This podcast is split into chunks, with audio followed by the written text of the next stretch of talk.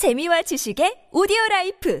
팟빵 안녕하세요. 군사독봉입니다. 우크라이나군이 최근 남부전선 방면으로 강력한 공세를 퍼붓고 있지만 예상과 달리 최근 이들의 진격 속도가 크게 느려지고 있습니다. 지난 4월 러시아군이 우크라이나군을 막기 위해 대량의 지뢰를 매설하고 방어 진지를 요새화해왔습니다. 이 탓에 예상보다 러시아군의 방어를 뚫기가 쉽지 않다고 하는데요. 그러자 드디어 올 것이 왔습니다. 최근 우크라이나군은 러시아군의 탄약고를 집중 파괴하고 크라프 자주포 18문의 대활약을 통해 세베르도네츠크 지역의 전황을 순식간에 뒤바꿔 놓았는데요. 이로 인해 여유가 생긴 우크라이나군이 세베르도네츠크에서 최강의 부대인 제17 전차 여단을 빼내 남부 전선으로 투입하기 시작했다는 여러 OSINT 정보가 현지 시각 6월 20일 전해져 왔는데요. 러시아군의 최정예 제90 전차 사단을 개멸 직전에 이를 정도로 크게 위협하며 엄청난 전과를 올린 것이 바로 우크라이나군의 최강 전차 군단 제17 전차 여단입니다. 그러자 비상 사태에 빠진 헤르손의 러시아군 방어부대는 도네츠크 1군단 병력과 루안스크 제2군단 병력은 물론 크림반도 해군 육전대 병력과 경비 병력 할 것 없이 모조리 동원해 헤르손을 방어하기 위한 총력전에 들어갔습니다.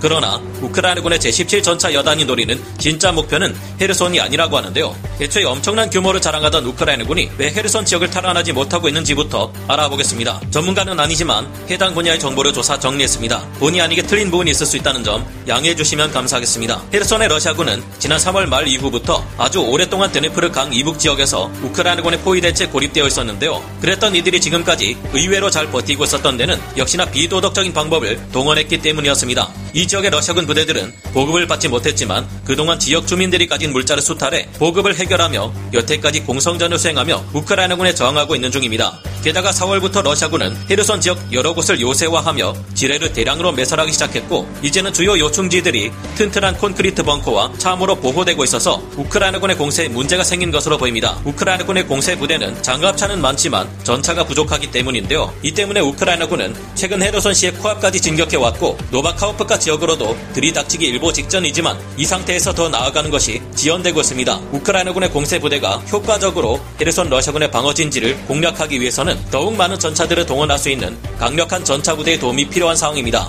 최근 우크라이나군의 최정예 전차 군단인 제17 전차 여단이 헤르손 방면으로 투입된 것은 이런 이유 때문이라 볼 수 있겠는데요. 러시아군의 최정예 전차 사단인 제90 전차 사단을 괴멸시키기 직전까지 몰아붙였던 우크라이나군 제17 전차 여단은 노후되기는 했어도 T-72 전차보다 더욱 강력한 것으로 알려진 T-64BV 전차들과 최근 나토 회원국들을 통해 지원받은 T-72M1 전차 등으로 이뤄진 약 100여 대 규모의 최정예 전차 사단입니다. 여러 OSINT 정보들이 전한 바에 따르면 최근 우크라이나군 제17 전차 여단 의 포병 여단이 남부 전선의 크리비 리 방면에서 포격을 퍼붓고 남쪽으로 향한다는 첩보가 있었습니다. 그리고 이들의 진격 방향 앞에는 남부 전선에서 헤르손보다 더 중요한 노바카우프카 지역이 있습니다. 제17전차 여단이 이 노바카우프카 앞에 러시아 방어군을 박살내고 다리를 건너 드네프르강 이남에서 남쪽으로 더 진격할 경우 크림반도 전체의 탈환이 눈앞에 놓이게 됩니다. 이렇게 될 경우 흑해 함대의 본거지인 세바스토폴을 공격해 흑해 함대를 멸망시킬 수 있으며 러시아 본토로부터 크림반도로 이어지는 보급로가 있는 케르치 대교를 탈환해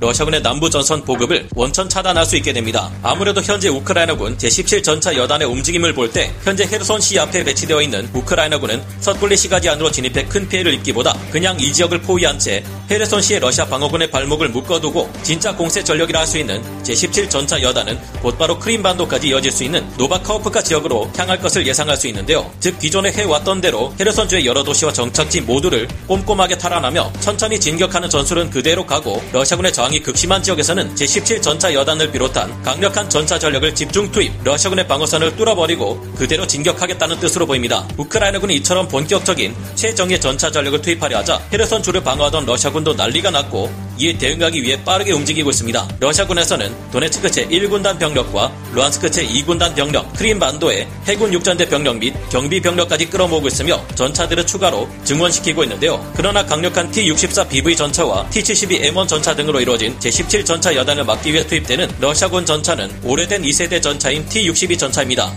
이미 지난번에도 헤르손 지역에서 러시아군은 T-62 전차들을 지원받아 4개 대대 전술단 병력이 우크라이나 공세부대에 역습을 가했지만 모두 전멸해버리다시피 있습니다. 어떤 대전차 무기로도 쉽게 격파하는 것이 가능하며 우크라이나군의 어떤 전차도 파괴하는 것이 불가능한 T-62 전차가 다시 한번 투입된다 한들 그때 발생했던 처참한 패배를 또다시 반복할 뿐이라고 전문가들은 예상하고 있는데요. 게다가 현재 우크라이나군의 제17 전차 여단을 막기 위해 동원되는 러시아 측 병력들은 많은 이들이 최근 돈바스 지역에서 강제 징집된 지역 주민들인데다 나이도 많습니다. 러시아는 돈바스 지역에서 17세에서 무려 65세 이르는 남성 주민들을 강제 징집해 전쟁터에 총알받이로 내세우고 있는 만큼 원래 친러 세력이 많았던 돈바스 지역에서도 러시아군에 대한 반감이 더욱 커지고 있는데요. 게다가 크림 반도에서 증원되는 예비 부대들은 이미 고갈된 상태의 재편성을 거쳐 투입되는 것으로 보이는 만큼 최악의 상태에 놓여 있을 가능성이 큽니다. 반면 우크라이나군의 제17 전차 여단은 최상의 전투력을 유지하고 있는 상태인데요. 이번에 동원되는 러시아군의 방어 부대가 노바카우프카를 통해 진격하는 우크라이나의 전차 대군을 막지 못하면 정말로 우크라이나군은 방어 병력이 거의 없는 것으로 알려진 크림반도까지 직행할 수도 있을 겁니다. 최근 러시아군의 탄약고가 대규모로 파괴되면서 포병 화력을 동원한 러시아군의 저항마저 이제는 의미가 없어지고 있는데요. 제17전차 여단을 동원하는 우크라이나군은 이번에 확실하게 요새화된 헤르손의 러시아군 방어 거점들을 완전히 박살내 버리겠다는 의도를 가진 것으로 보입니다. 그런데 최근 세베르도네츠크에서 러시아군이 포병 화력을 활용할 수 없게 되자 또 새로운 위협이 나타나기 시작했습니다. 현지 시각 6월 20일 여러 OSINT 보도들의 첩보에 의하면 무시무시한 무장들을 갖춘 러시아군의 시가 전용 장갑차인 BMPT 터미네이터가 세베르도네츠크의 아조트 플랜트를 향하고 있다는 소식이 들려왔는데요. 세베르도네츠크에서 시가지로 진입하는 대신 외곽지로 물러나 어마어마한 포병의 화력과 물량으로 우크라이나군을 몰아냈던 세베르도네츠크의 러시아군은 최근 큰 곤경에 처했습니다. 바로 우리 한국의 명품 자주포인 K9 자주포의 차체와 영국 AS-90M 자주포 포탑이 만나 탄생한 폴란드의 크라프 자주포 18문이 우크라이나에 지원되어 엄청난 활약을 펼쳤기 때문인데요. 18문의 크라프 자주포는 우리 군의 K9 자주포 대대처럼 러시아군이 도저히 대응할 수 없는 수준의 신속한 shoot and scoot 전술로 러시아군 포병을 일방적으로 무력화시켰고 이 때문에 포병 화력이 크게 감소한 러시아군은 또다시 전략을 바꾼 것으로 보입니다. 또다시 세베르도네츠크 시가지로 진입해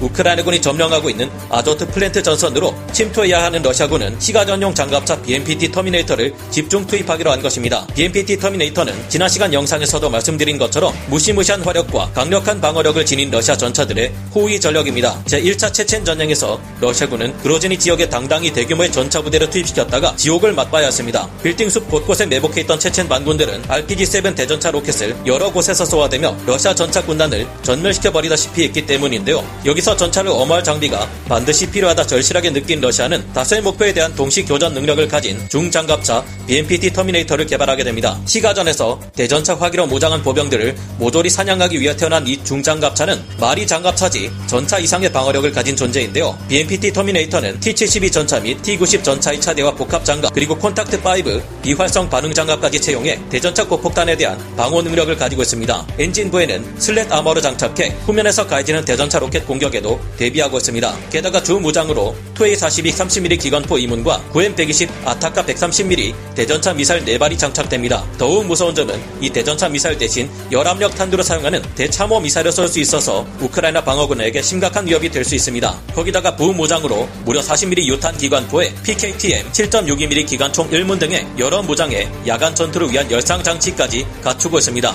전차와는 달리 다양한 무기로 여러 목표와 동시에 교전이 가능한데요. 이런 BMPT 터미네이터 중장갑차는 시리아 내전 등에 투입되어 적 군에게 상당한 피해를 발생시키며 만족스러운 실전 테스트 결과를 보여주었습니다.